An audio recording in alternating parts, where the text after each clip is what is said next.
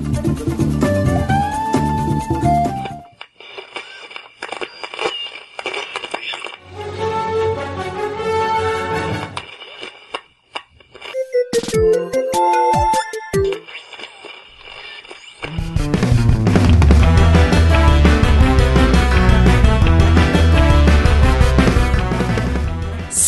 Salve, amiguinhos do lado todo o Brasil. Estamos chegando para mais um podcast. E eu sou o Tovar. Eu sou o Kiefer. Eu sou o Michel. E hoje estamos aqui com o Dr. Santiago de volta para fazer aquele cast. Dr. Santiago, seja bem-vindo novamente aqui à nossa humilde residência. É um prazer, pessoal, estar sempre aqui com vocês. É, adoro ouvir vocês, adoro participar com vocês, adoro conversar com vocês offline. Ah, e é uma honra poder falar sobre um tema tão, tão prazeroso. Sim, Santiago que tá lá no, no Instagram, né, doutor? Que você sempre manda lá as dicas de filme, de séries, de itens de entretenimento, livros, né, também, é, com, com relação ao assunto psiquiatra, né? Psiqui... Psicanálises aí, sei lá, como é que eu poderia falar isso? é, divulgue aí seu, seu Insta também para o pessoal conhecer, ou, Bom, é, no, no, Instagram profissional, tô lá, DR Santiago Psiquiatra. E tem um Instagram uhum. pessoal que é arroba tiosan, underline JR. E aqui e lá também eu faço alguma coisa mais uh, informal sobre videogame, essas coisas também. Mas o, o profissional, onde eu falo uh, sobre essas questões aí que o, que o Tovar falou e com uma análise mais profissional é o DR Santiago Psiquiatra. Exatamente. Então vai lá conhecer, tem o um link na postagem desse episódio, tá, tá facinho para vocês acessarem. Dê lá uma força para ele, porque ele tá sempre aqui ajudando a gente nessa parte mais é, para entender a mente, né? O que que os jogos, como é que os jogos funcionam na nossa mente. Então a gente sempre conta com o apoio dele aí. Desde já a gente agradece a, a participação e hoje a gente vai falar de sobre medos, medos que nos consomem, assim, né? Mas antes, a gente não tem medo de pedir ajuda para você, amiguinhos. Ajuda para você que pode nos ajudar. Temos PicPay e Padrim, então se você puder e quiser nos ajudar, claro, né? Acima de dois reais você já nos ajuda e acima de cinco reais você já participa de sorteios né, que são exclusivos para os apoiadores e recebe todos os podcasts bônus que a gente já tiver gravado. Atualmente estamos em 73 ou 74 episódios, então aí tem cada um com uns 40 minutos a uma hora. Você tem um podcastzinho ali para você ouvir, onde a gente é um papo mais aberto, mais solto, né, mais livre, pauta livre, né, ô Michel? Engraçados pra caramba. é. Não sei se o 74 vai ter saído, mas o 74 é bem engraçado. Então vai lá, é, conheça nossos planos em nintendolovers.com.br barra ajuda, né? E é muito importante que você ajude a pagar a edição, pagar servidores, pagar troca de equipamentos e outros gastos que a gente, porventura, venha ter com este projeto aqui. Você nos ajuda bastante. Mas claro, se você puder e quiser nos ajudar, principalmente puder, né? Não vai se comprometer financeiramente, porque a gente não deseja isso, ok? E vamos pro cash agora, dado o recadinho. Ô, ô, Santiago, eu vou te chamar Santiago é, porque a gente chamar. já tá. Eu já disse, é Santiago, nada de, de doutor aqui. é, vamos falar sobre o medo. Aí a gente já tinha conversado sobre esse, esse podcast um tempinho atrás, já estava engavetado esse podcast há um tempinho, né, o Santiago? Isso. Mas a gente quer falar sobre o medo. E primeiro eu vou dar a definição sobre medo, né? Todo mundo sabe o que é medo, né? Mas segundo o dicionário, pra, só pra gente ficar meio na, na, no significado realmente da palavra, né? É o estado psíquico provocado pela consciência do perigo, real ou apenas imaginário, ou por ameaça. Ou seja, pode ser uma ameaça simples ou, um, ou realmente um perigo real, né? Tenho temor, ansiedade irracional ou fundamentada receio. E a terceira definição é apreensão em relação a algo desagradável, né? E aí eu começo abrindo a discussão para o Santiago falar. O que acontece, o Santiago? O medo ele é bom, né? Porque aquele negócio é algo até instintivo, né? Faz parte da nossa, sei lá, código genético, porque se a gente não tiver medo, a gente morre, né? Pularia de um precipício, morre. É igual, é. é igual a gente diz que menino, menino, bebo e cachorro tem que ter proteção de Deus, porque ele não tem medo, né? Exato. Nossa. Então, assim, você tem o um medo é, que realmente evita que você pule de, de precipício, né? Que a gente associa muito a questão do medo a algo ruim. E realmente, é como você falou, né? É necessário pra vida, é. né? É, mas entendo que também deve ter algum limite, né? É, até que ponto você ter medo é bom e até que ponto é, ele vira uma realmente uma uma doença ou algo do tipo, entendeu? Entendi. É, essa é uma pergunta que as pessoas costumam fazer muito dentro do consultório, inclusive. É, elas perguntam muito sobre a, os próprios sentimentos, não só sobre o medo, né? Sobre a ansiedade, sobre tristeza, sobre alegria. E aí uhum. é sempre importante a gente perceber que as emoções elas são as características, né, são uma característica da, da nossa personalidade, da nossa humanidade e todas elas têm uma função. Então, é, como você mesmo disse, né, o medo ele gera uma, uma expectativa, uma apreensão que faz com que a gente consiga planejar o que vai acontecer e se antecipar uhum. a eventuais desfechos desfavoráveis. Né? Se hoje, por exemplo, a gente é uma sociedade é, avançada, coletiva, que consegue garantir o alimento, que a gente consegue ter uma, uma pecuária, que a gente consegue ter um, um abrigo, muito disso se deve justamente ao medo, né? O homem primitivo lá um dia ele percebeu que as feras poderiam atacar sua, sua família, e aí isso fez com que ele buscasse o, o um abrigo. Ele percebeu que ele poderia uh, ficar sem alimento e fez com que ele descobrisse a agricultura.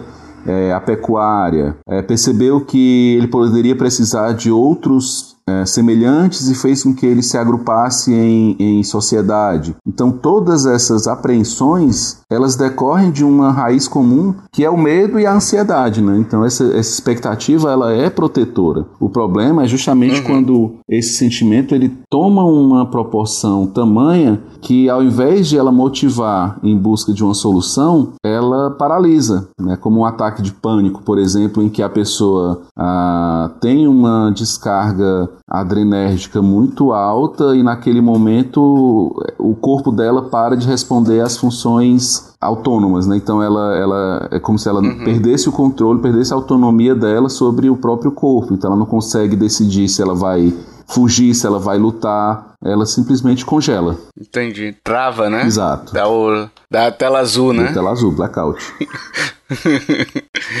E aí, deixa eu te fazer uma pergunta, Santiago. O primeiro, vamos lá, você falou sobre a questão da, da vida, né, da pessoa. É, o medo é algo que muda e aí muda no sentido de adquirir, que você adquire medos ao longo da vida, né? E você também perde, né? Essa essa mutação é, existe na, na personalidade Sim. da pessoa, né? Eu acredito, né? A gente está o tempo todo transformando, na verdade, né? Nossa, é. nossa, nossa mente, nossa vida, a gente está o tempo todo entrando e, e, aprendendo coisas novas, situações novas. E a, uhum. as reações a isso, elas, elas fazem, fazem parte da, da, dessas mudanças. Entendi. Entendeu? Assim, como eu reajo a uma determinada situação, eu posso, por exemplo, eu posso não ter medo de entrar no mar.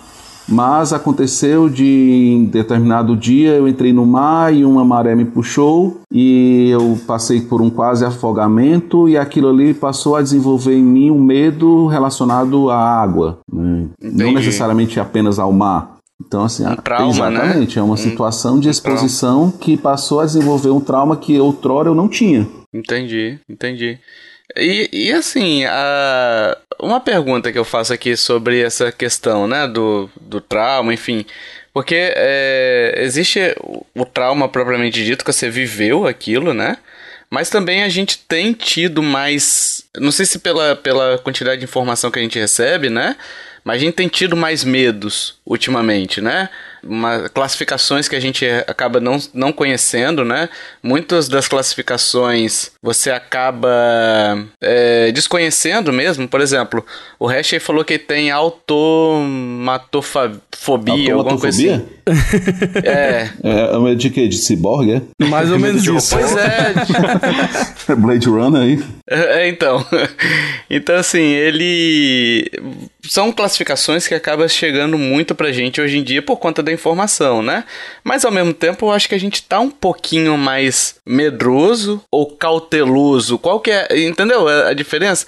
Porque hoje existe uma diferença entre você ter medo, medo, medo de, de ficar apavorado, e você ser um cara cauteloso, né? Por exemplo, ah, eu vou sair na rua, não vou dar mole de mexer no celular enquanto estou na rua. É, é um medo, mas é, você age também por cautela, né? É, a gente tem vivido isso mais hoje em dia, né? E, e, essas. Tem gente, inclusive, que nem gosta de sair de casa por conta. Na pandemia, por exemplo, eu fiquei em casa por conta do risco do Covid, né? Era uma, era uma cautela, mas também era um medo, né? Até que ponto a gente age por cautela? Até que ponto a gente age por medo? Ou o medo gera cautela e a cautela é, é, alimenta o medo, entendeu? Depende muito da, da realidade da ameaça, né? É, como tu falou, por exemplo, ah, vou andar numa rua escura à noite e tô vendo que vem dois caras numa moto. Uhum, Existe uma é. reação natural a, a, do medo ali. E uhum. por cautela, né, eu vou evitar aquela rua porque existe essa possibilidade. Então, assim, a cautela né, e o conhecimento, obviamente, ele, faz com que a gente tenha essa, essa proteção. Né? Uhum. Tu quer sair para jogar um futebol na, no sábado à tarde e a louça tá suja. Tem que ter a cautela uhum. de lavar a louça antes de pedir a tua esposa vai jogar, vai jogar bola, entendeu? Por puro medo, né? É, aí a gente, dependendo, se tu vai falar pros teus amigos, tu diz que é cautela. Mas por dentro uhum. a gente uhum. sabe que é medo. Sim, aterrorizante. é. Mas pros é. amigos, no grupo, a gente diz que é cautela. Entendi. Entendeu? Então depende muito do, do contexto. E deixa eu te fazer uma pergunta sobre até funcionamento do, do medo. O Michel e Kiffer também, se quiserem falar, fala aí, eu tô falando pra caramba aqui, hein? Mas é, existe alguma substância assim que. Por exemplo, quando você. Eu sei que o, quando você passa por alguma situação de risco muito alto, assim, você sofre aquela descarga, e eu não sei se é o termo correto, de adrenalina, né? Sim. E você fica acelerado, você fica alerta, né? Em estado alerta, Sim. né?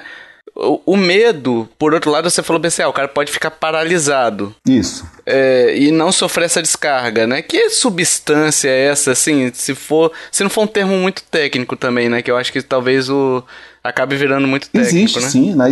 Inclusive, assim, a ciência hoje, ela já consegue identificar ah, os neurotransmissores que estão relacionados às nossas emoções. Né? Então, digamos, o principal hormônio, o principal neurotransmissor, os principais que estão relacionados às emoções são justamente a dopamina, uhum. serotonina, noradrenalina. Né? E existe um centro específico no cérebro, que é a amígdala, que ele é o centro das nossas emoções. É o centro do, do prazer, o centro das emoções. E quimicamente falando, inclusive, o medo ele está muito próximo da curiosidade. Né? Assim, a, a, a ativação cerebral é, que é despertada no medo, ela é muito semelhante à que é despertada na curiosidade. Por isso que o terror, né, falando entrando na, na, parte do entretenimento que a gente que a gente tá aqui é um podcast afinal de contas ele tem um contexto de entretenimento que é o do, do o que o, o assunto que une é o videogame, mas é um podcast uhum. relacionado a outros, outros temas, o entretenimento ele está muito relacionado ao medo e aí acaba que isso é o medo ele é comercializado, né? A gente tem livros, a gente tem filmes, a gente tem videogames, a gente tem contos, músicas, a gente tem várias temáticas relacionadas ao terror e isso exerce uma atração por causa dessa curiosidade que desperta, entendeu? É, inclusive, é uma tendência nossa que a gente acaba é, se aprofundando em conhecimentos de coisas que a gente tem medo. É, pode observar como é, alguém que tem medo de medo, pavor de aranha é alguém que às vezes sabe muito sobre aranhas. Ele sabe qual é a aranha que é mais venenosa, ele já pesquisou qual era a aranha, onde era que tinha, qual era a incidência de picadas daquela aranha, como era que deveria Entendi. ser a prevenção, entendeu? E você acaba se aprofundando muito por, por, por... conta da fobia, né? Exatamente. E, e, aí, como eu falei, tem a ver muito com essa coisa da curiosidade, entendeu? A curiosidade, o medo e o conhecimento, eles estão ali na mesma, na mesma salada. Entendi. E assim, cara, você falou. Do, eu até anotei aqui enquanto você foi falando, porque eu achei interessante. Você falou sobre as amígdalas, né? Sim. Ah, Não, mas não é na amígdala do- da garganta, não. É, são, é a são as tonsilas. As tonsilas. Não, não é a tonsila palatina, não. A tonsila palatina é que a gente chama de a- as amígdalas né, da, da garganta. Essa amígdala que eu tô falando é, é no cérebro, tá? É lá na região do hipotálamo e tal. É uma região do cérebro que tá relacionada a isso. Não, Ah, é, eu tenho que contar um, um, um fato meu. É, por muito tempo eu acreditei que. Assim, eu sabia que tinha esse negócio das amígdalas que elas controlam essa questão, elas ajudam essa questão do medo e tal. Aí, só que eu pensava que eram as mesmas amígdalas da garganta. Aí eu pensava, nossa, as pessoas estão mais. É, com menos medo hoje em dia porque elas estão tirando as amígdalas, é tipo uma lobotomia. Aí eu fiquei acho que uns, uns dois dias pensando nisso até que eu descobri o nome certo, que são as tonsilas. Vou te mandar pro otorrino pra. Ao invés de você ter uma fobia, já sei. Não vai pro psiquiatra, vai pro otorrino. Doutor, eu tenho fobia de avião. Marca uma consulta com o otorrino. Que vai tirar e você vai perder toda a sua cautela. Ah, vamos, vamos tirar esse medo e vamos tirar também esse desvio de septo que você tem aí, né? É, é, é. Olha, eu vou, ser zoado depois do pulo, por causa disso, igual o pulo duplo, né? Tenho certeza. Exato. Justo, do pulo duplo?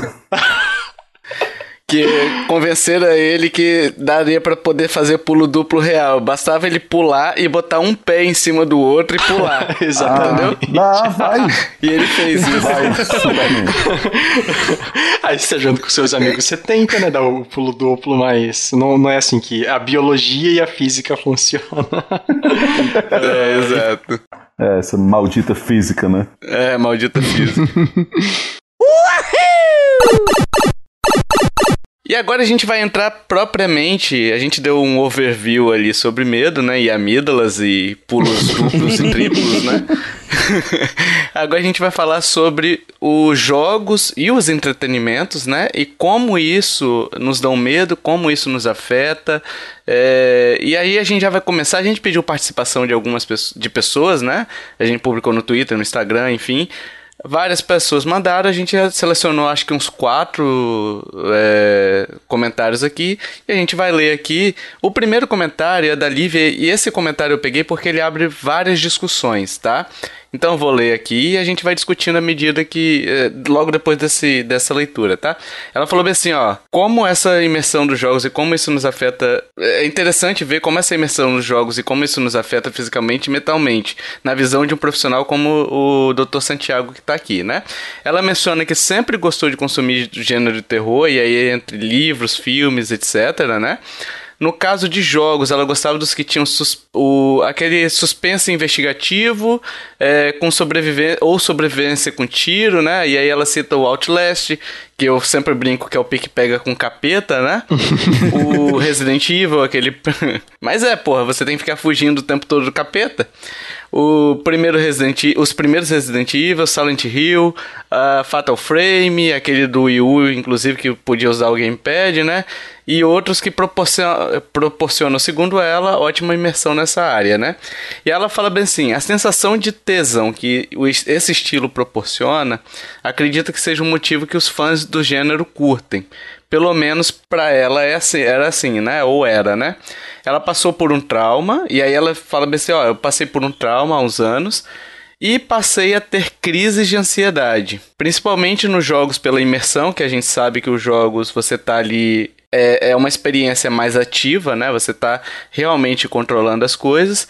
E ela fala bem assim que basta três sustinhos, aí sustinhos é uma palavra que ela usou, tá? Não tô desmerecendo o susto que outra pessoa tenha tomado, tá? E aí ela dropa já com três sustos, né? Nesse nível, ela fala bem, assim- bem assim que ela tá com o coração acelerado, com as mãos tremendo e não consegue continuar a, jo- a jogar. E aí ela fecha dizendo o seguinte: Eu fico impressionado como nossa mente funciona, porque são cenas que não estão acontecendo conosco realmente, mas nos afetam de forma física. E aí eu queria abrir pro, pro Santiago para perguntar o seguinte: por que acontece? Ela falou algumas coisas, por exemplo, que ela sentia realmente prazer de, de jogar, né? Satisfação de jogar, né? Um jogo que realmente te proporciona medo, parece até um contrassenso, né? Você se diverte sendo assustado. É, como é que isso funciona? E aí depois eu abro a segunda pergunta. Como é que isso funciona da gente sentir esse prazer? Sabe? É, parece uma coisa meio. É, Masoquista. Como é que eu posso dizer? Masoquista. É. Mas assim, não deixa de ser de ser interligados, né? O, o prazer e o pavor. Se a gente parar para pensar o como a gente avalia o prazer, geralmente ele é muito ligado ao silêncio, né? Assim, quando a gente vê uma paisagem é, que a gente fica deslumbrado, a gente para, a gente fica em silêncio, a gente contempla. Só que ao mesmo tempo, o silêncio, por ser muito ligado ao desconhecido, ele está muito ligado ligado ao pavor. Tanto é que o pavor, em filmes de, de terror, as músicas, elas têm uma tendência a ter uma nota mais suave no início, e aí uhum. na hora que, é, que o clima vai se acentuando, é que ela vai aumentando a intensidade daquela nota. Ou seja, o próprio silêncio que está relacionado ao prazer, ele também está relacionado à tensão, ao medo. Né? Uhum. Então, no nosso organismo, isso aí vai vai vai estar tá diretamente ligado a, a a sensação de tensão, né, aquela, aquela descarga de, agora vamos usar popularmente falando, né, aquela descarga de adrenalina que a gente tem ali naquele momento, que vai chegar no ápice, que é o momento do, do, do susto, né, do jump scare. Então essa, uhum. essa, essa relação entre a, o prazer e o medo, ela está muito ligada à, à forma como a gente, como a gente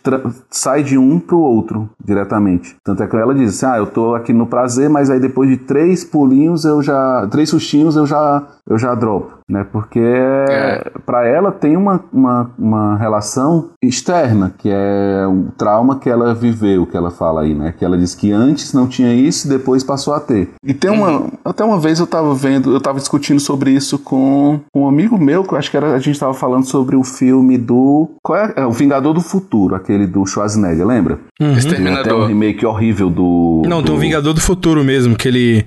Ele vai é pra Marte. do futuro, que ele vai ah, pra é? Marte. É, ele vai pra Marte. Hum, ah, eu assisti o remake crer. dele. Eu assisti é o remake horrível, dele. O remake é ruim. É outro nome, não é? é? O remake é muito ruim, mano. É, o remake é ruim. É com, com Colin, Colin Farrell. Farrell.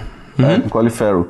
Mas o original, ele, ele, tem um problema, ele ficou meio datado, os efeitos práticos, os efeitos especiais dele, mas ele é um filme muito, muito boa, a ideia dele é muito boa. E aí uma uhum. das, das a premissas do, do filme é de que ele existe uma empresa que ela implanta memórias e aí isso seriam as férias daquela pessoa, se eu não me engano. Acho que é mais ou menos faz tempo que eu vi. É isso que mesmo. aí, por exemplo, eu quero viajar para determinado para uma praia, então eu vou na empresa, eu implanto lá aquela memória de que eu é, estive ali. Então, para mim, eu realmente estive. E aí isso gera uma discussão muito filosófica, porque assim, o que é o que é uma, uma memória da gente? O que é uma lembrança? É algo uhum. que a gente viveu ou algo que eu acredito ter vivido pode ser uma lembrança? Olha aí.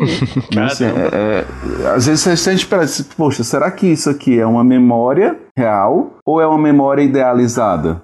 É, porque para a pessoa é uma memória para ela, né? Ela vai ela é dizer que ela, que ela viveu, né? Ela é, para ela é real, exato. Essa semana mesmo é. eu tive uma paciente que ela, cara, foi, foi um dos casos mais curiosos. Eu deixei ela falando assim quase uns 20 minutos sem interrompê-la porque ela uhum. me narrou uma cena inteira de como ela teria cometido um determinado ato, com detalhes assim, e a irmã dela olhava para mim e dizia assim, doutor, isso não aconteceu, não aconteceu isso que ela está dizendo.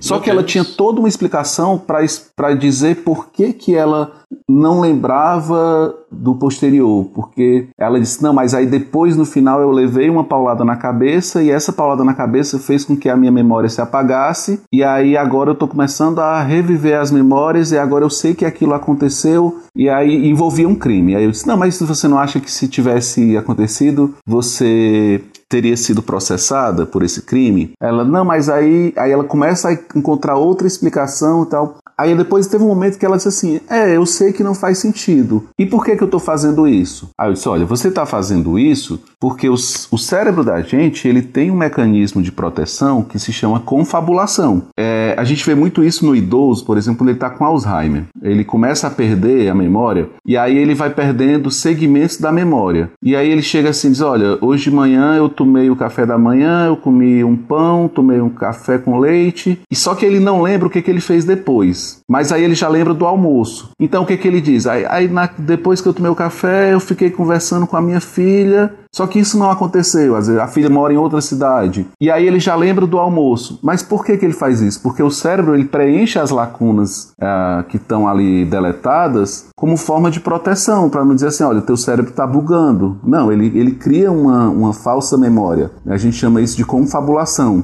E isso acontece quando a gente imerge muito numa, num jogo, por exemplo, porque é como se aquela memória que a gente está vivenciando naquele jogo, se ele tiver uma um, uma imersividade muito. Uma imersão, imersividade, sei lá que palavra é. Muito grande, porque você vai criar um, um contexto em torno daquilo. Porque naquele momento aquilo estava sendo real pro teu cérebro, entende? Assim, tu realmente. É como se tu me perguntar, quando eu falei naquela outra vez, eu tenho, eu tenho fobia de cobra. Quando eu jogava lá o, o, o Assassin's Creed Odyssey, que eu entrava nas tumbas e tocava a música da, da tumba, já aumentava a frequência cardíaca cardíaca, porque eu sabia que a qualquer momento a porra de uma cobra ia pular em cima de mim.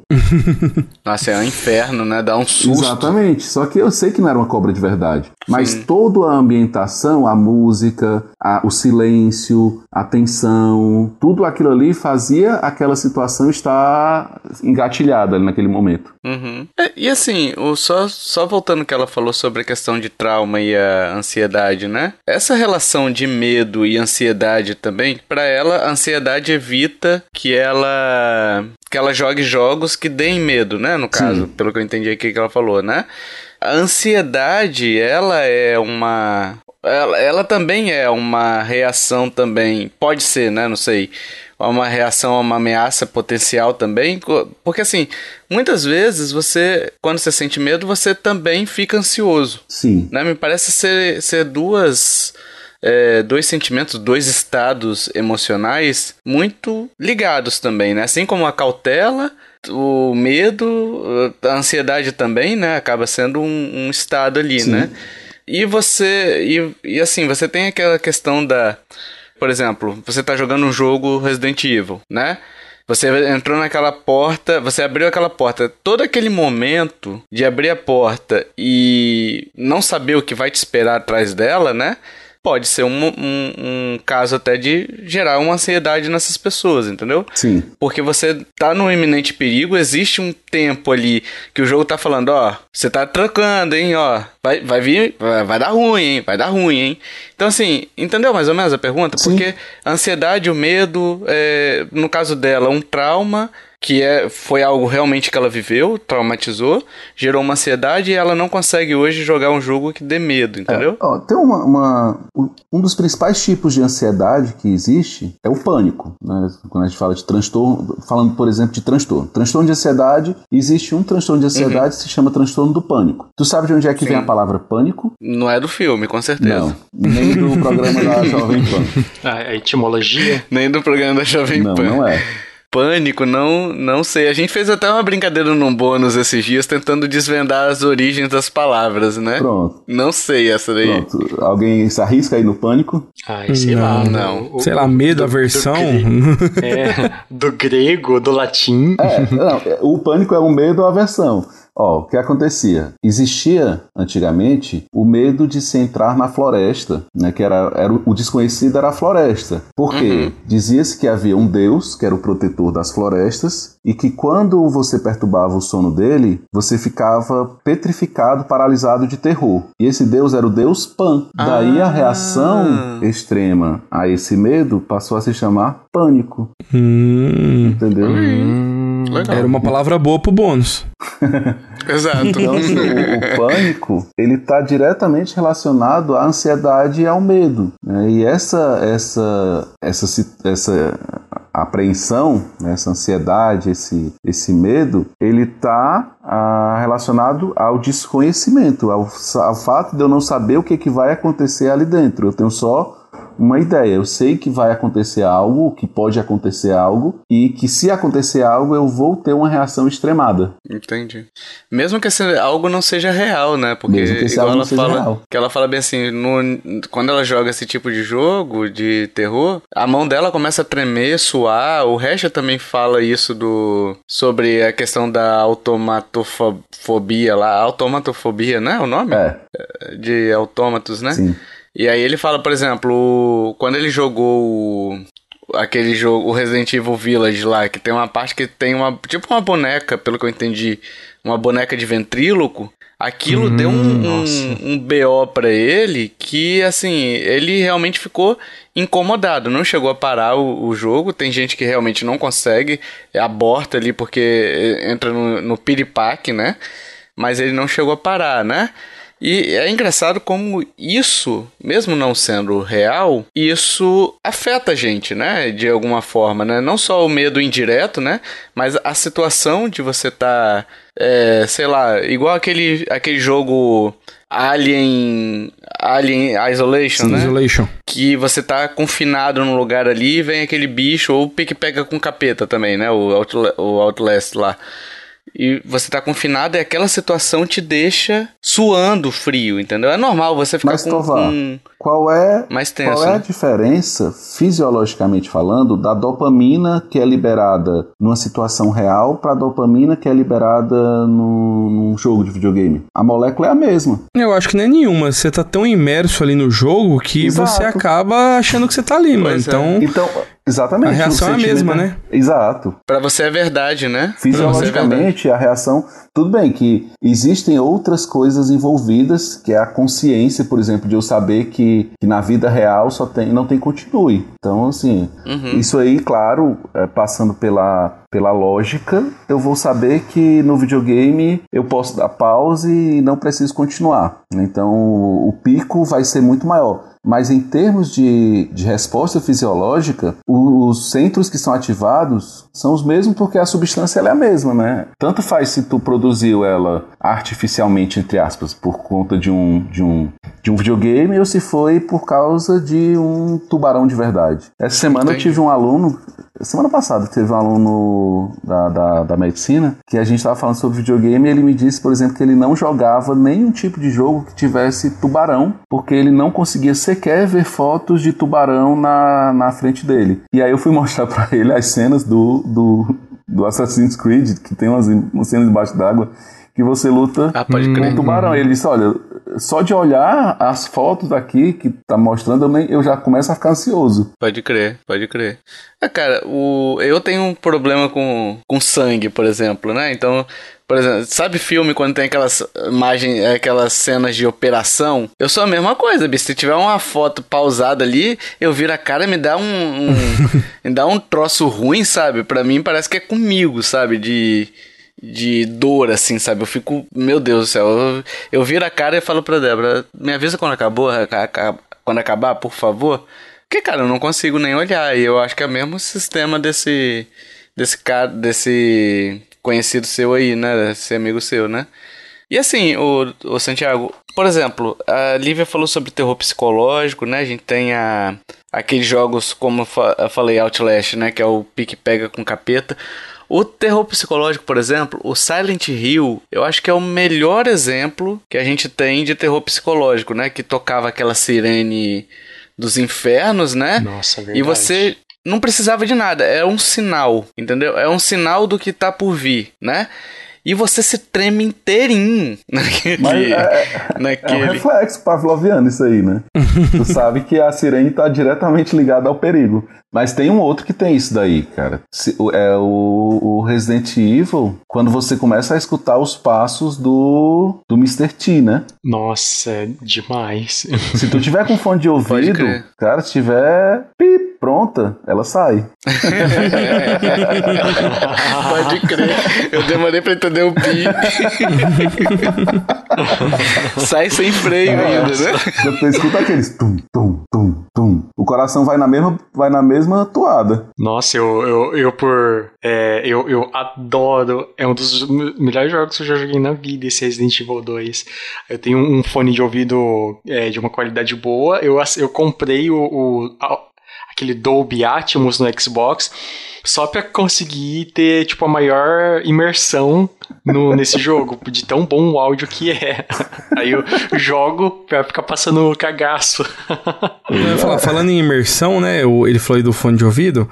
Eu não jogo jogo nenhum de terror, porque eu sempre falo lá no grupo zoando, né? De cagaço basta vida, né? Eu não gosto, é, como é que fala? Da, me dá ansiedade, dá ataque cardíaco, a gente fica nervoso. Então, normalmente eu não jogo jogo de terror, nem fudendo. Mas eu imagino, que nem o, o Kiefer falou o negócio do fone de ouvido, e hoje que tem a, a- a- o tal do VR, tá até saindo o VR2 agora, o Play 5. Como seria jogar um, um Resident novo aí, que o- acho que é o 8 que saiu agora pra ele, né? O Village lá.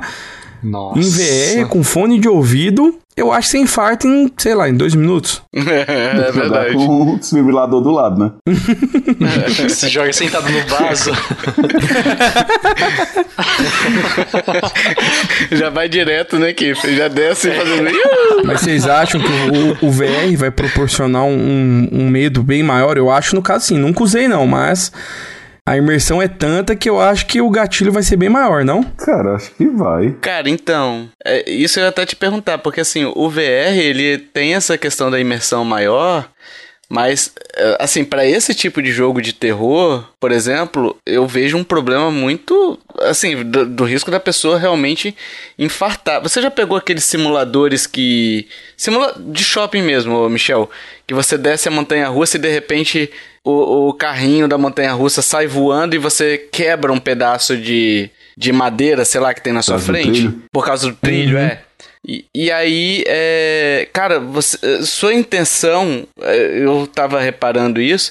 Geralmente as pessoas nessa hora elas colocam o braço na frente da cabeça, né? Pra poder evitar um choque diretamente na cabeça. Imagina, por exemplo, você jogando um, um, um jogo em VR aí de um, o demônio aparecendo na sua frente. Me leva, eu faço um pacto aqui, peraí. Onde é que eu assino, né? Eu aceito ser amigo de Deus, né? Meu Deus, meu Senhor. Então, assim, o. é, existe o risco realmente de, de ter um, um piripaque. Eu vou até citar um exemplo aqui, menos imersivo, né? Que eu lembro quando eu era moleque, eu tava jogando Resident Evil 1 e um amigo meu, ele tinha comprado, acho que é o Resident Evil 1 ou 2, eu não me recordo direito. Ele tinha comprado o o controle com o DualShock do PlayStation 1, né? E aí, cara, a gente jogando, ele falou assim: ah, pega essa parte aqui, né? É assim, na minha cabeça eu posso estar falando uma asneira aqui, talvez não tivesse suporte ao DualShock, tá, pessoal? Tô falando de, de memória aqui, às vezes a memória nem é real, como o Santiago falou, né? Às vezes eu posso estar inventando aqui também uma memória e achando que é real. Mas, cara, na hora que ele, que ele botou pra mim, na cena era aquelas dos cachorros. Dos cachorros, não. Dos corvos quebrando o vidro. Sabe? O, A primeira vez que você encontra um corvo, os corvos lá. E, cara, aquele controle tremeu na minha mão. Cara, minha perna tremia. Eu não conseguia levantar. Eu não conseguia levantar. É que eu tinha ido no banheiro pouco tempo antes. Senão, se tivesse. Tivesse, tinha saído. Então eu imagino se eu tivesse com um VR ainda, eu tinha morrido naquele dia. o Não VR2 estaria aqui. vibra, vibra o óculos na cabeça, Tio Tovar. Pois é, cara. Por que as pessoas fazem Vocês já isso? foram no, no simulador do, do Avatar, lá em Orlando, na Disney já? Não. Não. Cara, Não. eu, eu, eu nunca joguei VR, não, sabe? Nunca tive o prazer ainda de jogar, não. Mas eu fui nesse negócio e eu tenho um pouquinho de medo de altura. Eu tenho vertigem. Na verdade, eu não tenho medo de altura em si. Eu tenho medo de locais onde eu não tenho apoio estando alto, entendeu? Por exemplo, se eu chegar no, no vigésimo andar de um prédio e o parapeito for abaixo da minha linha da cintura, eu não chego perto do parapeito. Porque eu, eu considero a minha linha da cintura como o meu centro de massa ali, meu, meu centro de equilíbrio. Então, a- eu, eu, eu penso assim, poxa, se eu rodar, eu caio, viro pro outro lado. É, a impressão é que você vai cair lá embaixo. Exato. E se estiver acima do umbigo, se eu rodar, eu fico apoiado no, no, parapeito. Então, eu não tenho medo de olhar para baixo, por exemplo, se for um parapeito na altura do, da, do meu peito. Mas se for abaixo da minha uhum. cintura, eu já não, eu não consigo olhar para baixo.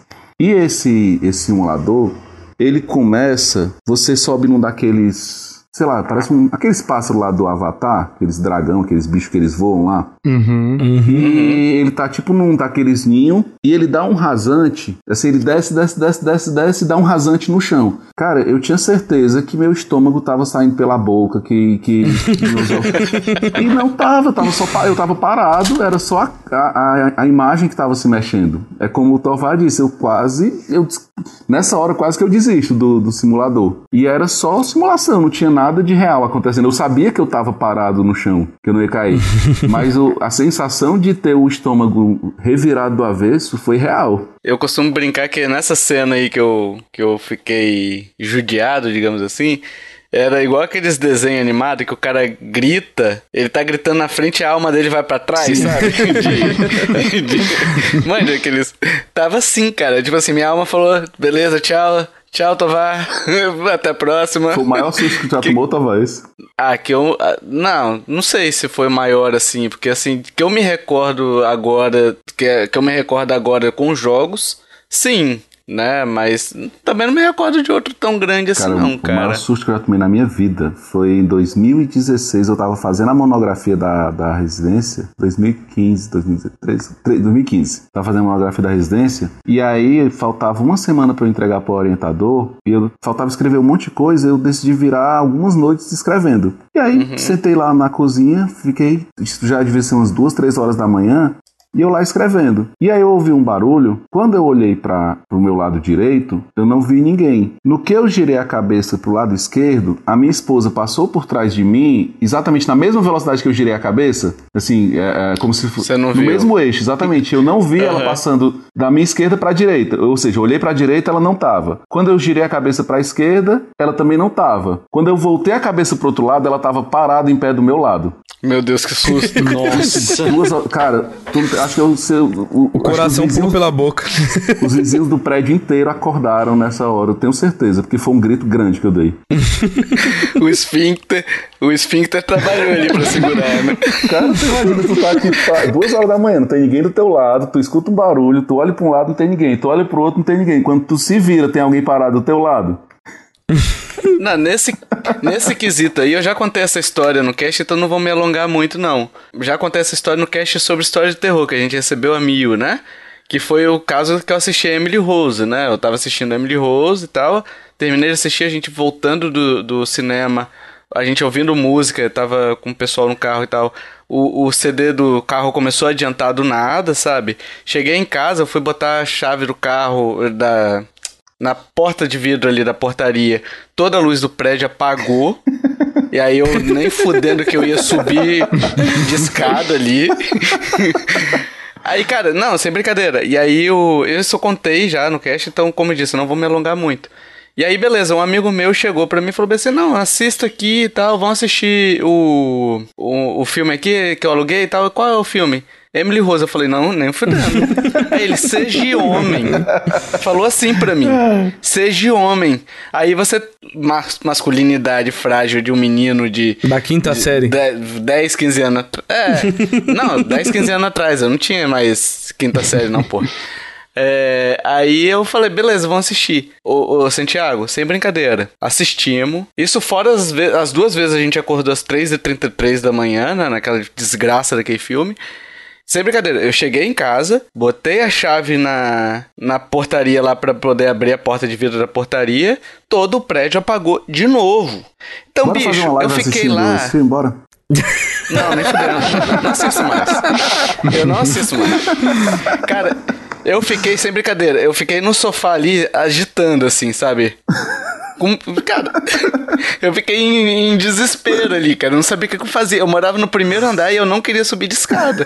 Porque eu tinha certeza que se eu subisse de escada, eu ia morrer. Né? É, sabe aquele negócio do cara que tá assistindo filme de terror, o cara fala assim, não, eu vou por aqui e tal. Não vai não, cara, tá lá. Alguém tava assistindo a história da minha vida falando, não vai não, tá lá. E eu obedeci. Eu falei, não vai. Eu obedeci. Cara, eu, eu, então, eu adoro assim... filme de terror, mas eh, faz, faz muito tempo que eu não assisto um filme de terror que eu tenho medo mesmo. Medo, medo, medo de, de ficar Pode crer. com vontade de botar os pés debaixo do, do lençol pra ninguém puxar, sabe? Pode mas crer. eu gosto dessa sensação. Entendi. É muito prazerosa essa sensação, né? Sim. Ai, pior Sim, que é Não, legal. não gosto, não. Eu prefiro comédia, ação. Eu acho que vocês não estão assistindo as comédias certas, né? não, de cagaço basta a vida. É, não estão assistindo. Ou vocês estão assistindo um filme de terror muito bom, ou vocês estão assistindo os outros filmes tudo É. ruim, né? Porque tem sensação melhor que essa aí, eu né? lembrei. É, existe. eu lembrei de um amigo, falando de imersão, eu lembrei de um amigo meu. Ele tava, ele tava assistindo é, Interestelar. E aí, Ah. numa determinada cena, é, foi bem na. Eu não lembro qual era a cena, eu sei que era alguma daquela. Porque o Interestelar é cheio de cenas contemplativas, né? Aí, numa cena lá dessas de espaço, ficou tudo escuro e a música ao, ao fundo. Aí ele ficou olhando, aí ele, nossa, que coisa imersiva. E aí nada da, da tela voltar, e aí foi passando, e aí começou um diálogo, e foi passando, aí quando ele passou assim uns dois minutos, ele, peraí. Aí quando ele voltou, a tela dele tinha queimado e tava funcionando. Só o som. Pode crer. Aí ele disse, cara, foi uma cena muito imersiva, porque ficou tudo escuro e aquele som, e de repente, quando eu vi que nada voltava, eu quis voltar a tela, não tinha mais tela. Pode crer. É, pelo menos é menos doloroso do que encontrar o capeta nas escadas, né? Não, não, não. não é, me- é menos doloroso, é eu menos prefiro- doloroso. Eu prefiro é menos comprar uma doloroso. televisão nova. Eu também. Eu também. É igual aquele, aquele filme Ser Sentido, que quando eu assisti eu fiquei um ano sem olhar embaixo da cama. Com medo de ter um bicho vomitando ali Nossa. embaixo, sabe? Eu assisti essa semana, Sexto Sentido, com minha filha. Excelente, né? Ela gostou? Adorou. Bom demais. Esse filme é foda pra caramba. e ela né? assistiu sem spoiler. Ah, porra, que legal, Ah, cara. Que legal. Nossa, esse o tipo de experiência, o tipo de experiência que você quer esquecer pra viver de novo, né? Exatamente. Porra, essa Nessa daí. hora, na hora da, da- do plot twist, eu, fica, eu, eu, não, eu não olhei pra tela. Eu parei de olhar pra tela e fiquei olhando pra ela, esperando pra ver a reação dela. Porque assim, já que eu não Aham. posso mais viver essa reação, eu vou ver essa reação acontecendo em alguém. Exato. E como foi? Maneiro, mano. Cara, ela regalou os olhos, ela olhou pra mim e disse: "Ah, Ele tá morto! Aí eu disse, Exato. Tá. Mas foi aquela reação assim de. "Ah!" Ela abriu os olhos assim, olhou com muita expressão pra mim. Ele disse: Ele tá morto! Cara, muito bom, muito bom. Deixa eu te fazer uma última pergunta aqui, ô Santiago, só porque a gente te- recebeu outra pergunta aqui, né, sobre do Túlio Carvalho, né? Ele botou assim pra gente, ó, é possível adquirir traumas jogando jogos de terror? E aí eu estendo a pergunta dele para além de jogos de terror, para itens de entretenimento como um todo, né? Seja, seja um livro, seja um, um filme, né? É, é possível adquirir isso ou essa vivência tem que ser algo mais mais no mundo real para poder adquirir. Por exemplo, vamos supor, você, se você não tivesse medo de cobra, está jogando Assassin's Creed Odyssey, chega aquilo ali, tá aquele, vem a, a, a Naja e abocanha você, né? Sim. É, é possível desenvolver algum tipo de fobia, de medo mesmo, né? Com base nisso ou é, é um passo além, entendeu? A, a, a fobia, o trauma, ele envolve outras, outros eh, sentidos, né? Além da. Assim, tem a visão, o Uhum. tato, então você tem tá envolvido ali com a temperatura do local, a umidade do local, eh, o olfato, qual era o cheiro que você estava sentindo e tal. Então, é todo um, um- um conjunto de, de sensações que te faz despertar uma, um, um trauma. Porém, dependendo da intensidade que aquilo ali teve para ti é, individualmente, pode, mas seria algo muito extremo e dificilmente teria uma relação individual com aquele, com aquele jogo, com aquele filme, com aquela situação específica. Porque, assim, teria que ser algo muito, muito extremado para conseguir despertar esse tipo de, de trauma a ponto da pessoa passar a ter uma, uma determinada fobia específica. Talvez com VR seja possível, né? É, eu acho que no VR sim, principalmente se tiver esse VR aí com cheiro e, e tremor na cabeça. O tremor já tem, já. Falta só o cheiro. É, aquele cinema 4K, né? O cheiro depende do susto que você vai tomar, Aqueles né? cinemas, como é o nome? Do IMAX Pro Blues, tal. Ah, o 8D, 6D, 25D, É, a né? gente bota aí dentro do negócio daquele ali, começa a sentir um cheiro de queimado e o fogo e o calor. Acho que a gente começa a ter medo de, de fogo, sabe? Mas aí É. tem que envolver outros, senti outros sentidos, não é só a visão e a audição, né? Não é Pode só o crer. audiovisual. É, assim, eu, se eu sentisse o cheiro de queimado, por exemplo, no. Que é o exorcismo de Emily Rose, ele tinha esse negócio, né? 3 e 33. Eu não sou um cara religioso, não, tá? Mas assim. Eu também não. não, não- eu não acredito, mas No eu também não não. quer arriscar. Não desacredito, não, tá? Tinha que esse negócio de 3 e 33 e você acordava com cheiro de queimado, meio de enxofre e tudo mais. Se eu acordo 3 e 33 chefe, depois de ter visto esse filme, visto esse filme, e tá com cheiro de queimado... Esqueceu a panela no fogo. eu só me cubro, cara, eu só me Tio cubro. O cinema 6D... Cara, esse. O cinema 6D vai ser com cheiro de Você bosta. falou desse 333. eu- eu- recentemente a minha esposa me acordou de madrugada, não lembro por que foi, pra falar alguma coisa, e eu acordei meio. Porque se acordar de madrugada não é legal, né? Aí era 3h33, e aí eu falei, eu disse, filho, tu sabe, 3h33 é a hora do capeta, né? Cara, pra que, que eu fui falar isso? Aí, a, a partir desse dia, toda hora que ela acorda de madrugada, eu tenho que acordar pra ir com ela no banheiro agora. não, não foi uma boa ideia. Não foi uma boa ideia fazer essa brincadeira, não. Não, você errou, você errou rude nisso aí agora. Hey, hey, Hood. Foi, não, foi uma boa, não foi uma boa estratégia, não. E agora a gente vai falar sobre os medos. A gente já falou um pouquinho, tá? No bloco anterior, mas os medos indiretos que nos impedem de jogar um jogo, né? E aí, quando a gente fala indireto, a gente quer falar justamente sobre essa questão. Por exemplo, o que o, o Santiago falou da cobra no Assassin's Creed, do hash com os autômatos, né? Lá, automatonofobia, automatonofobia, né? Dele. Outros jogos, por exemplo, Aracnofobia, tem aquele é, Grounded, que é da Microsoft, sabe? Que é um joguinho de sub... O querido encolher as crianças da É Microsoft. muito legal né? isso aí que eles fizeram. Não, não vi não esse, ó. É, Ele é, um, ele é o jogo Querido Encolher as Crianças. Manja aquele filme antigo? Sim, sim. As crianças são quatro, são quatro crianças que foram encolhidas e agora elas estão no jardim e elas têm que sobreviver no jardim. Aí você tem que cortar grama, é, você tem que construir sua casa. É um, Legal. um Minecraftzinho assim, é bem, bem divertido.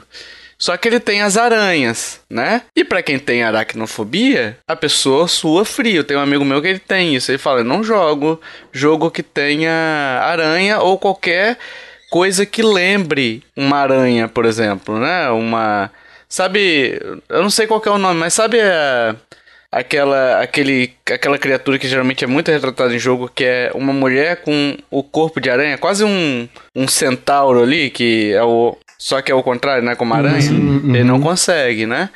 E aí, é, esses medos indiretos, por mais que eles não, nesse caso da aranha, ele tá representando perigo, né?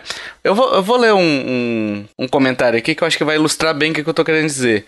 Por exemplo, o Guilherme Souza ele falou bem assim: tenho medo de palhaços e não consigo jogar quando aparece um. O Coringa do Batman é um que causa um pouco de medo nele, assim como outros jogos que tenham algo relacionado, por exemplo, como Twisted Metal, né? Fora isso, gosto muito de jogos de terror e o medo que eles me dão, principalmente jogando no escuro. Como a ambientação funciona para deixar a gente com medo, com mais medo? A gente já falou um pouquinho sobre a ambientação no Só desligar no a luz. mas- Fudeu. Exato. Ou faltar luz na hora, né? Aí o cagaço vai embora. Mas olha só, ele citou, por exemplo, o Coringa do Batman, que a- gente nunca associa um Coringa com um palhaço, né? Mas ele tem aquela maquiagem dele que lembra muito um palhaço não é para um algumas palhaço, não? pessoas. Não é o palhaço do crime? É, mas assim, ele não é aquele palhaço do Do nariz vermelho. narizinho, do nariz vermelho, entendeu? Ele tem a, a maquiagem só, mas e, e o batom, na, e o batom na, na, na cara, né? Sim. É, mas ele falou, por exemplo, Twisted Metal, cara, que aí eu fui procurar pra, pra lembrar, tem né? Um palhaço, palhaço meio é satânico, carrinho, né? É, a, é o carrinho de sorvete. É um carrinho de com a cabeça de palhaço hum, preso na mola. Uhum. E tipo assim, é uma parada que não te causa perigo no jogo, entendeu? Nesse caso da aranha que eu falei do Grounded, ele, ele ainda representa um perigo, né? Esse Twisted Metal é só uma skin, entendeu? É só um carro. E para ele torna algo que Mas ele é não consegue o medo dele jogar. Não é a ameaça do palhaço, é a, fi é a figura do palhaço. É a figura palhaço. do palhaço, né? Ele tem medo do palhaço é a representação, si. né? Exato, ele tem medo daquela figura. Então, independente de, de onde aquela figura esteja estampada, ele vai ter o medo daquilo, né? Ele não tem medo, por exemplo, ele pode até saber que um palhaço, sei lá, o, o palhaço Bitoca não vai querer matar ele lá na festa uhum. do sobrinho dele. Mas a figura do palhaço, para ele, já desperta o medo. Hum. É. Mas assim, o. Eu tô pensando Sabe aqui. qual é o nome o... de medo de palhaço? Palhaçofobia. É courofobia com L. Como? Courofobia. Nossa. É. Só que tem um L depois do, do. Courofobia. Meu Deus, que coisa louca. Nossa. Mas o, o essa questão do, do de não estar tá relacionado, né? O, por mais que por exemplo, quando a pessoa vê o que para ele é a representação de algo que ele tenha medo, né? Que é um palhaço, ou no caso do Hash lá, o, uma, um boneco de cera, né? Que essa, essa parada do Hash é, inclui manequins. Nossa, manequins? Ele vai no shopping e ele fica desesperado? Será? Eu vou perguntar isso pra ele depois. Imagina se um manequim levantar o braço. Ouvir dominó, nem pensar, né? Ah, manequim. é, o colar de marfim. Ainda bem que vocês são tudo velho pra lembrar. É, essa não, piada é só pra quem nasceu entendi. em 80. Eu não entendi. Eu fiquei com medo de fazer a, pila, a piada e ficar aquele silêncio de, poxa, não entendi. Não, aqui só tem tiozão só, preocupa essa ideia não. Se você entendeu essa piada, corra e vai tomar sua quinta dose de Covid, hein? Ei, mas cara, imagina o Hash jogando eu, não, eu, nunca acerto o nome desse jogo. acho que é Fred. Não, Five Nights at Fred, que é o dos. Eu perguntei para ele se ele tinha medo desse aí. E aí? Ele falou que nunca jogou. Nunca jogou. A minha filha adora jogar isso aí, cara. Eu vou pegar a resposta dele aqui, mas pode concluir. Depois eu falo aqui. Não, eu só tava. Só levantei a dúvida aí da, do, do, desse jogo mesmo. Ah, tá. Aqui, eu peguei aqui, ó. Ele falou bem assim, ó. Nunca tentou Five Nights at Fred, né? Mas acho que não tem medo desse, porque eu tenho medo quando é real. No caso do jogo não vai ser real, mas eu acho que é tipo eu assim. Eu acho que a figura ela tem, é um é tipo um ursinho, né? Eu acho que se fosse tipo um humano, Será que é isso? Ele tem, ele tem medo de figuras animatrônicas mais humanas, não? Não, eu acho que o. Ah, entendi. Então Mas ele o... não pode jogar Detroit. Isso, esse, esse Five Nights at Freddy é tipo um ursinho de pelúcia que é, é animatrônico. eu ia falar, umas pelúcia. Isso, às, às vezes ele, um, a fobia que ele tem é tipo de, de. Como é que fala, gente? De personagens mais realistas, né? É, por exemplo, ele falou até que daquele do, do parque da Universal lá, o tubarão, né? Que ele não vai nem, pense, nem pensar naquele brinquedo ali, né? e ele fala bem assim que a parada complica para ele se for escuro ou na água. E aí, olha só, se o carrinho quebra lá no meio e ele tiver que sair andando no meio dos bichos, ele não vai nem foder. ele, ele não chega no final, não. Ele, ele infarta antes disso. Não, ele tá falando se quebra ali no é, meio, é né? engraçado, ó. Falando agora de medo. A gente falando, lembrando aqui, falou do carrinho da Universal. Quando a gente foi pra, pra lá, a minha esposa ela tem medo de montanha russa, certo? Uhum. E aí eu e meu cunhado, mas eu só me toquei de que isso estava acontecendo depois, tá? Em minha defesa, para ela não ficar com raiva de mim. O meu é. cunhado disse para ela assim, Rilha, que é o nome dela, vamos, vamos no, no simulador da múmia. Aí eu olhei para ele assim, tá, ele falou simulador da múmia, acho que ele se enganou, mas tudo bem, vamos. Aí a gente foi, entrou lá, só que ela não é um simulador, ela é uma montanha russa indoor. Aí ela foi, foi, curtiu, adorou. Aí ela, ela olhou pra mim e disse: Amor, adorei. Mas que simulador realista, né? Aí eu disse: Ele não é um simulador, ele era uma montanha russa de verdade. Acabou de sair de uma montanha russa. Entendeu? Então, assim, o, o medo dela era um medo muito mais do que ela não conhecia, entende? Porque ela Entendi. foi sem saber que era uma montanha russa e ela adorou, ela curtiu. Às vezes o medo é em local aberto, né? hum, entendi, entendi. Não, mas eu acho que se ela soubesse que era uma montanha russa indoor, ela não teria ido, porque ela ia ficar com medo. Entendi. Ela só foi porque ela não sabia e até o final ela achou que era um simulador. Caralho. Esse, V- esse VR tá bem real, né? Exato. Ah, agora entendi o indoor. É indoor que você tá falando, de É, outdoor. sim, indoor, é. Ah, indoor. Ah, Ele é fechado, É dentro de um porta. galpãozão. Aham. Ah, entendi, entendi. É na porta, eu, eu Kiffer. parei um pouquinho aí e consegui entender. É porque ela é indoor, ela é toda, é toda fechada, assim, é tudo escuro dentro, você não sabe, não vê que realmente você tá, quer dizer, dá pra perceber que tá se movimentando, mas eu acho que o cérebro dela avisou pra ela que ela estava num simulador, então ela interpretou tudo aquilo como um simulador. Por isso que eu acho que tem muito a ver essa coisa de como você tá interpretando aquele, aquele estímulo, né? Quando a gente falou sobre uma, uma um jogo, ele, ele te desencadear uma determinada emoção real. Porque depende de como o teu cérebro está interpretando aquele estímulo. No caso dela, foi o contrário. Ele estimulou, ele, ele interpretou de maneira mais amena. Algo que era real, ela interpretou como uma simulação e ela curtiu. Entendi. Mas será que ela, ela não iria uma segunda vez? Iria? Eu não quis testar, não. Ela já sabendo que é real? Um dia que a gente for lá, eu testo e eu aviso como é que foi. Com o dólar do jeito que tá agora, não dá, não. Não dá, É não. melhor não ter a filosofia Simba de rir na cara do perigo, tá? Porque Nu- nunca dá certo essa parada, velho. De- Deixa eu te fazer uma pergunta aqui que o, um ouvinte preferiu não se identificar aqui, né? Que a gente pediu as- os relatos, né? E aí a gente deixou aberto, como tem relato pessoal, a gente deixou aberto pro cara querer se identificar ou não, né? A gente pediu o nome, mas como ele pediu pra não se identificar, a gente respeita a decisão dele, tá? É, ele fez uma pergunta aqui que eu acho interessante, porque assim, muitas coisas que quando é relacionado a medo, muitas pessoas acabam expondo, eh, falando assim, não, você, você tem medo de altura? Chega aqui no parapeito, fica uns 10 minutos aqui, que você vai perder esse medo aí e tal. Expor a pessoa ao medo, né? Ao, que, ao causador do medo, né? É possível, ele pergunta assim, é possível usar jogos de terror para aumentar a tolerância ao medo ou até expor realmente a pessoa a esses elementos que a gente falou aqui, os elementos indiretos, né? O palhaço que não tem a ver com a história, mas aparece em determinado momento, né? O, o autômato lá que o, o Hash falou, né? O, o, o bonequinho ventríloco. É, expor essa pessoa de forma continuada num jogo é, é capaz de, de, sei lá, amenizar ou até curar mesmo esse tipo de, de medo que ela tem. É, é claro que depende de cada pessoa, né? Mas, tipo assim, existem casos em que essa exposição realmente é benéfica?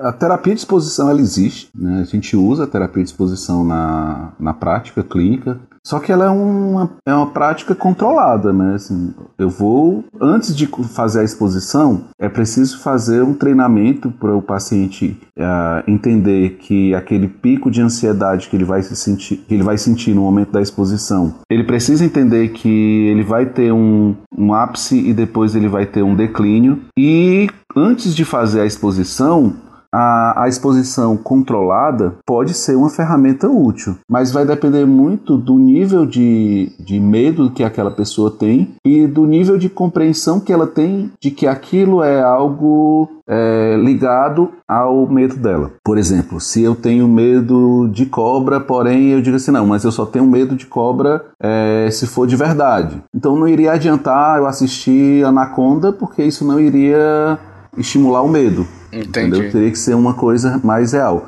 Mas se for no caso como alguém que tem medo de avião e eu colocar essa pessoa dentro de um simulado, de um flight simulator para treinar como uma forma de transição, pode ser. Né? Por exemplo, eu tenho um amigo que ele tinha medo de avião e na terapia dele, uma das, das é, etapas que a terapeuta fez com ele foi levá-lo numa escola é, de, de voo e ele disse que ficou um pouco ansioso quando ele teve que entrar numa cabine lá de, de simulador, mas ele disse que não foi tão grande como foi a primeira vez que ele fez um voo, entendeu? Hum, entendi. Porque foram várias etapas, né? Aí uma das etapas ele fez um voo lá com, com a terapeuta dele, porque esse meu amigo ele queria ir para a Copa da Rússia de 2018 hum. e aí não, não tem como ele ir de, de barco, né? Não dá não. Navio complica, né? É. E aí ele foi fazer terapia para perder o medo e poder viajar. Até porque na volta, se ele for de navio, ele ia ficar um tempo ali na alfândega, né? Com certeza. Pelo menos um, pelo menos dois meses em Curitiba. em Curitiba. Destinatário ausente. Ia ter que pagar 18 reais ainda pro correio liberar ele. Nossa. É, ele, em 24 horas ele ia chegar em, no Brasil, né? O problema era chegar em Fortaleza. Exato. Mas então essa essa essa exposição, claro que Ela pode ser útil. É, quando eu falei a questão do ah, expor o cara 20 minutos ali, eu tô falando do cara de cabeçada, né? O cara que eu, por exemplo, indicando para outra pessoa, falei assim: "Não, vem cá, Vamos lá naquele. Você tem medo de palhaço? Vamos assistir o Exorcismo, vamos? Jamie Rose, vamos? Assistir é, é, então. Vamos, vamos lá no. Você tem medo de palhaço? Vamos lá no circo. Eu te levo no meio do picadeiro onde os palhaços vão ficar te rodeando naquelas bicicletinhas por 20 minutos. Sabe, isso, tipo assim, por isso que eu falei que existe muito esse mito, né? De que se você tem algum medo específico, é só você se submeter a ele, né? Mas eu acho importante essa fala do, do Santiago, porque assim, existe esse tratamento, mas é um tratamento que você tem que estar tá o tempo inteiro, pelo menos, é, sendo acompanhado de alguma forma por algum médico, algum psicólogo, Sim. algum Sim. É, psiquiatra. Você né, tem que saber que você está no tratamento, né? Não é uma é, seu amigo chegou e te jogou no meio do negócio ali, é, se vira aí. lá no, no, no, meio da selva, e agora vai, uhum. perde o medo, Tarzan. E provavelmente o médico que vai receitar esse tipo de tratamento vai fazer em doses bem homeopáticas, bem suaves, pro cara não ter aquele tranco, né? Porque senão você também... Vai traumatizar mais, né? É, eu, tive é. uma, eu tinha uma paciente que ela tinha medo de elevador, cara. No dia que ela marcou a consulta, ela entrou no elevador e a porra do elevador não, não parou. Nossa, cara. Nunca mais ela voltou no consultório. cara, ela faz. A, a, a, segunda consulta dela foi online. Aí depois ela foi melhorando, ela voltou depois. Mas ela, ela ficou. Ela teve um ataque de pânico brabo, brabo, mas assim, foi, foi muito, muito pesado o ataque de pânico dela. Eu disse, cara, a pessoa tem medo de elevador, marca consulta com um psiquiatra. Quando ela entra no elevador do consultório, a porra do, do elevador para. É muita ironia do destino, né? Só falta ter claustrofobia também, né? É um Porque teste. Aí... Sim. Aí morria de vez, né? E eram quantos andares? Nove. Meu Deus, não tinha nem como ir aí sem. sem...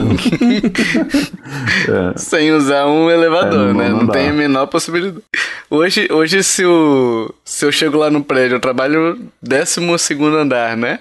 Se eu chego lá embaixo do prédio e o elevador tá parado, eu volto pra casa, eu não vou subir. Pede o atestado, né?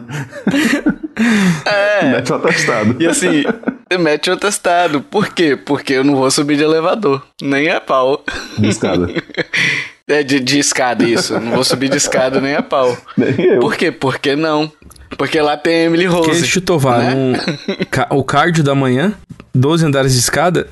Não. Tá, tá pago. Ah, existe outros cardio. Cadê tá pago? É, já tá pago aí. Já tá... É. Chega lá em cima, manda, tá pago. Aí posta lá eu subindo engatinhando, escrito No Pain, No Gain. Nossa. Hashtag tá pago, é, né? O teu chefe é que vai botar vai. o No Gain, né?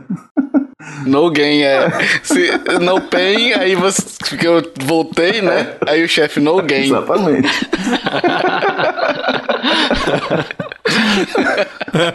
Ai, meu Deus. Mas então existe, né, essa, essa forma. Talvez o jogo não seja a melhor forma para incluir, né? Porque aí teria que ser um, um jogo bem específico, né, sobre o medo da pessoa. Apesar de que tem uns, uns. Eu tava vendo uma vez no Agora não me lembro se era Globo Repórter, Profissão Repórter, alguma coisa desses repórteres, né? E eles falando justamente sobre a, por exemplo, medo de altura. E aí as pessoas elas vão treinando com os, vi, os VR, né? Em ambientes controlados, e aí, por exemplo, põe a pessoa próxima a um parapeito ali, entendeu? No VR, controlado com alguém preparado para essa pessoa cair, pegar, né? usando jogos nesses simuladores que simulam exatamente situações reais. O que tem as situações reais. E aí você consegue, como é um software, né? Você consegue ir introduzindo aos pouquinhos determinadas circunstâncias, né? Que delícia. Eu não vou lembrar direito o, o onde que eu estava fazendo esse teste. Devia ser de alguma universidade, alguma, enfim, alguma instituição de ensino que estava fazendo teste com esses VRs, né? Para tratamento assim. Mas eu achei interessante, porque era um. E a pessoa, quando filmou, eu tava meio engatinhando, sabe? No... tava com medo real, mas assim, falou, não, respira. E aí tem todas aquelas técnicas, né? De, de respiração, enfim. Mas achei interessante essa, essa matéria aí. Bate muito com o que a gente tá falando aqui, né? Uhum. Vocês têm mais alguma coisa? Mais alguma coisa que, o senhor queira, que você queira comentar, ou Santiago? Não. Não? Tá com medo? o, o, rei das piadas perdeu a piada na hora que eu, tu foi falando. Tu, ah, tu vai introduzir aos pouquinhos. Aí, hum, que delícia. Ui! Hum. Olha, a gente a gente já abriu espaço com cagaço, né? Então. perdeu, perdeu o time. O rei das piadas tá. tô, tô, tô enferrujado, tô enferrujado. Eu tô com medo. Eu tô com medo. Quando eu, fico... eu falei de Emily Rose, eu tô traumatizado. Tô traumatizado, nunca mais quero ver esse Emily é o trauma Rose. do Tovar. Hoje ele já não dorme direito. É, ele tem hum. Emily Rose fobia, né? é, aliás, fica a dica aí pro ouvinte escutar o cast lá de história de terror, porque assim, é muito, é muito bom aquele cast. O, é, a gente conta as histórias pessoais, né? O Kiefer conta a história dele do lobisomem na roça lá, que é engraçado também. do pequeno mancebo, mas fica aí a dica para escutar e a gente conta lá o relato da Mil são no Japão lá, quando ela morou no Japão são assim, de deixar trancadinho de você precisar de um supositório hum. para poder de tão trancadinho que tá, sabe? eu, eu, vou ver esse, eu não tinha, eu acho que eu não ouvi esse não. Ele tá nos extras, ah, é? ele, tá ele é meio bons, é? antigo, é? é de 2018, né? Ah, por aí. Ele é um. É histórias de terror. Depois eu passo o link pra você. O... Eu vou ouvir ele. É bem legal esse podcast aí. Eu até fiz uma introdução, porra, edição, né? Mestre da edição, porra. Top. ficou, ficou introdução maneira. Mas, cara, terror é muito bom, cara. Terror. Não à toa é o meu gênero favorito de filmes uh, e de jogos e é, é, bom pra caralho. Eu já fui mais fã. Hoje em dia eles estão apelando muito pro susto. É, eu não gosto de jumpscare. É. De jumpscare, jumpscare. É. é, eu não sou fã de jumpscare, não. Eu gosto de. Eu gosto mais daquele terror que ele não mostra o que tá acontecendo, sabe? Psicológico, né? É. Hum, o... Sim, sim, eu também. Não mostra ameaça, né? Que foi o que fizeram com o tubarão, né? Exato. Não, mas ele foi falta de orçamento também, né? o, com o Alien. É, o Alien, Acabou. o primeiro, o Alien é, é muito tenso, né? O segundo virou um, um filme de ação, né? Eu acho que assim, eu gosto mais de filmes de suspense. Te terror mesmo, jumpscare, eu, eu pulo fora, mano. Mas tem uns suspenses que são bons, mano. É. Vocês assistiram esse negócio que tem agora na. Acho que é na Netflix, que é a caixa de não sei o que do. Uh... Ah, já. Como é o nome? Já. Do do Del Toro, né? É, do Del Toro. O Gabinete de Curiosidades. É, o Gabinete de Curiosidades. Você já, já assistiu?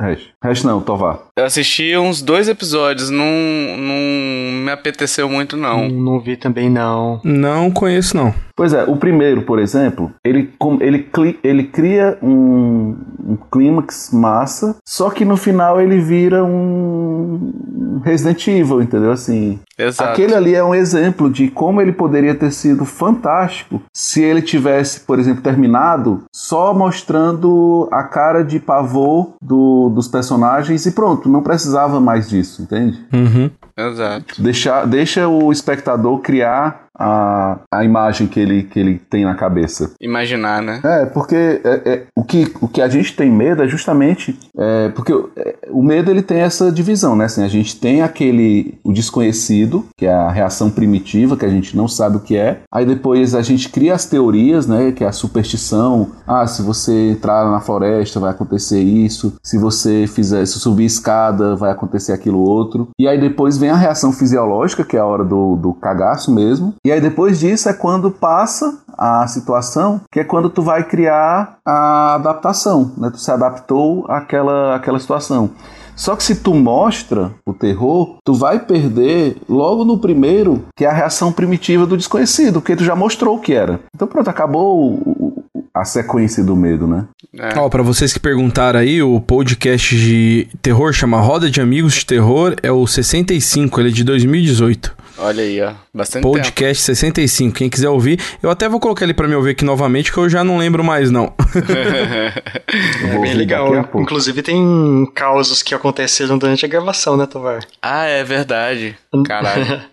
ah, durante a edição também. E vocês viram um filme que saiu na pandemia, que é, é um, um grupo de amigos que eles estão tipo numa videochamada e aí começa a acontecer algumas coisas assim bizarras. Ah, já ouvi falar desse filme aí, mas não vi não. Eu tô com vontade de assistir ele. Me disseram que era, que era legal. Um amigo meu tava falando que era, que era legal a ideia. Mas eu não perguntei para ele se o, a execução do filme era boa. Mas nesse dia aí do cast aí saiu um, uns negócios no áudio ali que ninguém entendeu nada e assim, o. Deu uma trancada bonita ali. Eu caguei pra dentro, como diz o outro. Uhul! Sim, amiguinhos, chegamos para a resposta do jogo misterioso. Esse jogo que era do Michel, hein? Esse jogo que era do Michel seu debutante, será que muita gente acertou? Será que muita gente errou? hein? Mamão com açúcar esse aí. Ele estreou bem, sendo bondoso? Não, eu não fiz, eu não fiz cheat igual o Hash, não. Esse aí tá mamãozinho com açúcar. É, tem, tem cheat aí. esse aí, que eu tô ligado. Michel, diga aí suas dicas, depois a gente vai dar a resposta e depois você vai explicar dica a dica qual é a resposta, tá? Vai lá, lê as dicas primeiro, vamos lá. Bom, vamos, vamos ler as dicas, né? Eu sou o primeiro jogo de uma franquia da década de 90, então ele realmente lançou em 90 e é uma franquia exclusiva da Nintendo, né? A dica 2. Não, mas espera, ah. você tá dando a resposta já? Ah, não, primeiro eu tenho que dar a resposta, né? Depois eu explico as dicas, é, né? É, pô. Ô, oh, cara. Ah, tá, depois eu, eu posso mudar minha resposta já, então? não, pera aí que eu vou ler, então. Bom, então vou ler as dicas lá, né? Sou o primeiro jogo é de uma franquia da década de 90. Dica 2. Meu jogo foi o pioneiro na utilização de uma técnica de rotacionamento e distorção de cenário de uma forma que marcou toda uma geração. A dica 3: Meu personagem principal está presente em outros jogos totalmente diferentes da minha franquia. Dica 4: Tive vários jogos, mas os fãs clamam por um novo jogo meu tem muito tempo. E a última dica: Fui inspiração para vários outros jogos do meu estilo. Olha aí. O que, que vocês me dizem? Kiffer, qual é a sua resposta que eu quero rir da sua cara antes de dar. Olha, olha, esse, esse aí tem, tem cheat, tem pegadinha, mas o, o meu chute, vamos lá, é F0. Hum, será que é? mas qual é F0, Kiffer? O primeiro, o primeiro, já que ele fala. eu sou o primeiro jogo de uma franquia. Entendi. E quem foi que fez F0 que Se você errar, você errou o jogo. Porque esse é meu palpite também. Quem foi foi pessoas. Foi... é, boa. boa. todos foram, né? Sim. Ah, não, ó, pra, pra, não ter erros, ó, é F traço zero. Tá, entendi. A, a letra F. achei, achei que você tava falando da conversão do, de nota americana e brasileira, entendeu? Que é nota F. Se você não aprova tira nota F, é zero, entendeu? Achei que era isso. Ah, hum, entendi, entendi. Nossa. Fui longe. Fui longe. Mas minha resposta Nossa. também é F0. Michel, qual é a resposta? Esse tava mamãozinha com açúcar. F0, os dois acertaram. é, mas, hum.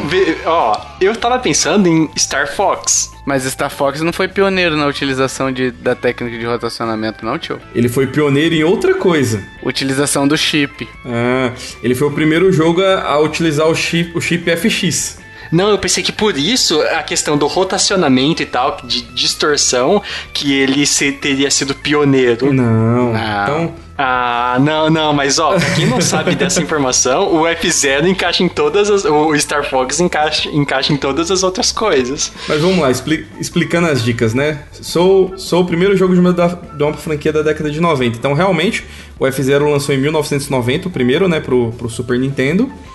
A dica 2, que ele fala que o jogo foi o pioneiro nessa, nessa utilização, essa técnica é aquele Mode 7 Scrolling, né? Uhum. Que é a mesma que foi usada em vários outros jogos depois, né? Acho que o, o Mario Kart, os primeiros, né? Então, muitos jogos foram lançados com essa técnica, né? A dica 3 é facinho também, né? Que meu personagem principal está presente em outros jogos totalmente diferentes da minha franquia.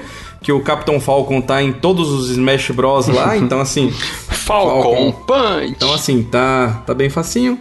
É, tive vários jogos, mas os fãs clamam por um novo jogo meu tem muito tempo. Então, assim, o último F0 que saiu foi no, no Game Boy Advance, né? Foi em, em 2004. Então, assim, tá os, os fãs estão tão esperando anos e anos para um, pra um F0 novo. O do né? GameCube veio antes? Veio. Do, do Game, veio.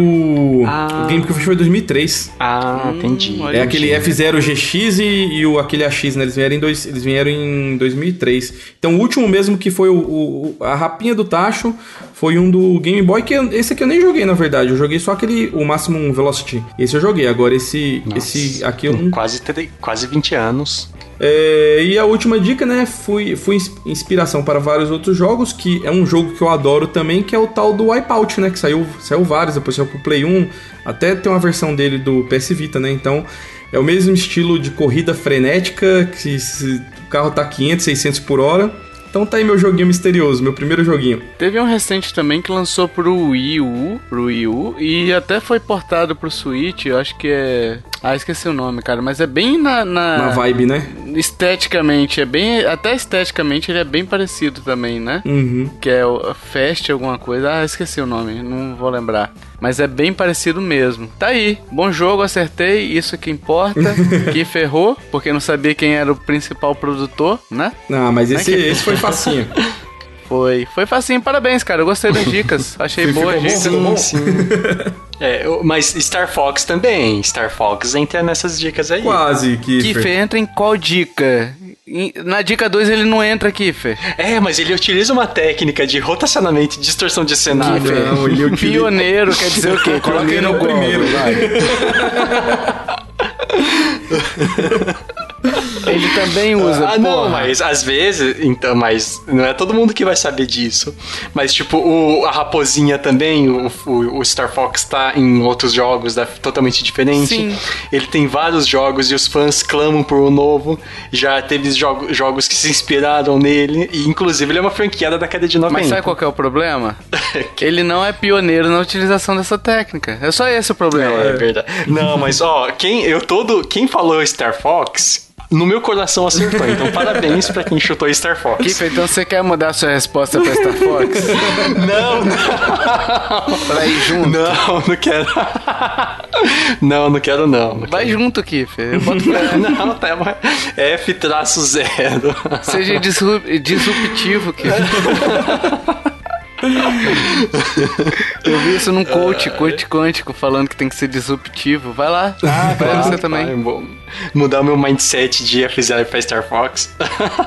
É isso, meus amiguinhos. Ah, acertou? Caramba. Quantas dicas você precisa pra ser, precisou para acertar? E se você deu o palpite no formulário ali, né? Que a gente deixou no cast passado, a gente vai ler seu nome no próximo cast aqui entre os acertadores, tá?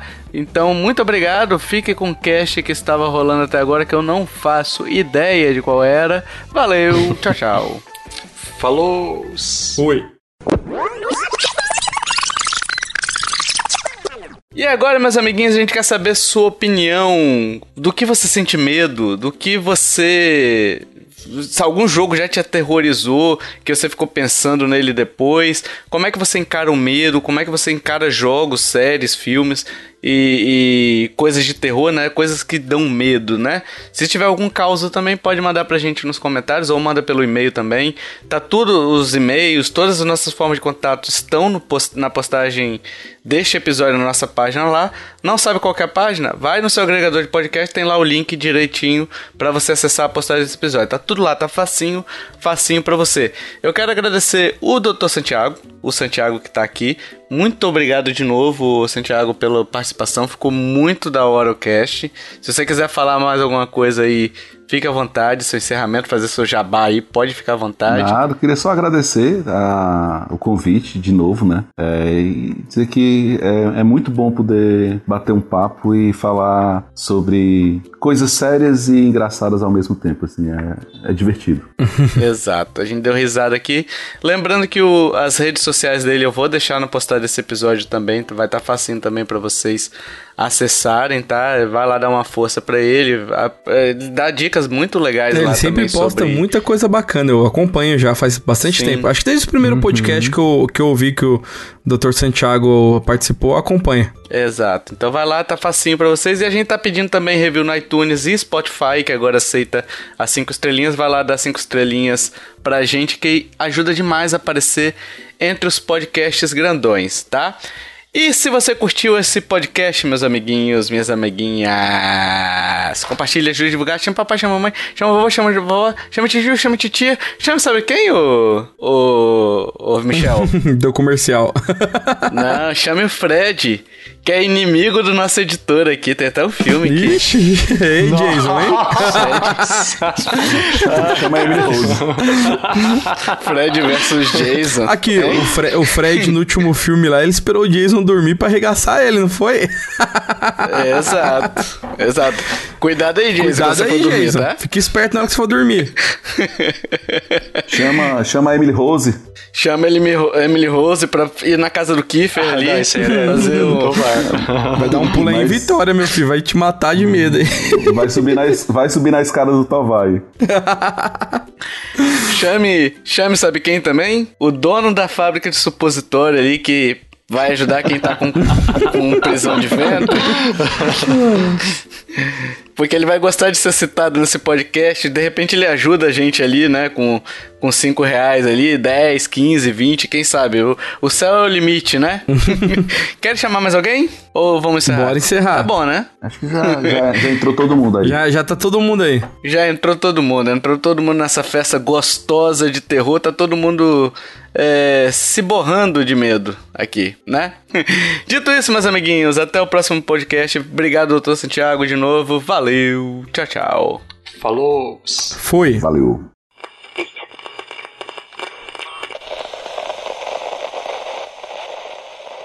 Este podcast foi editado por mim, Jason Minhong. Edita eu, gmail.com.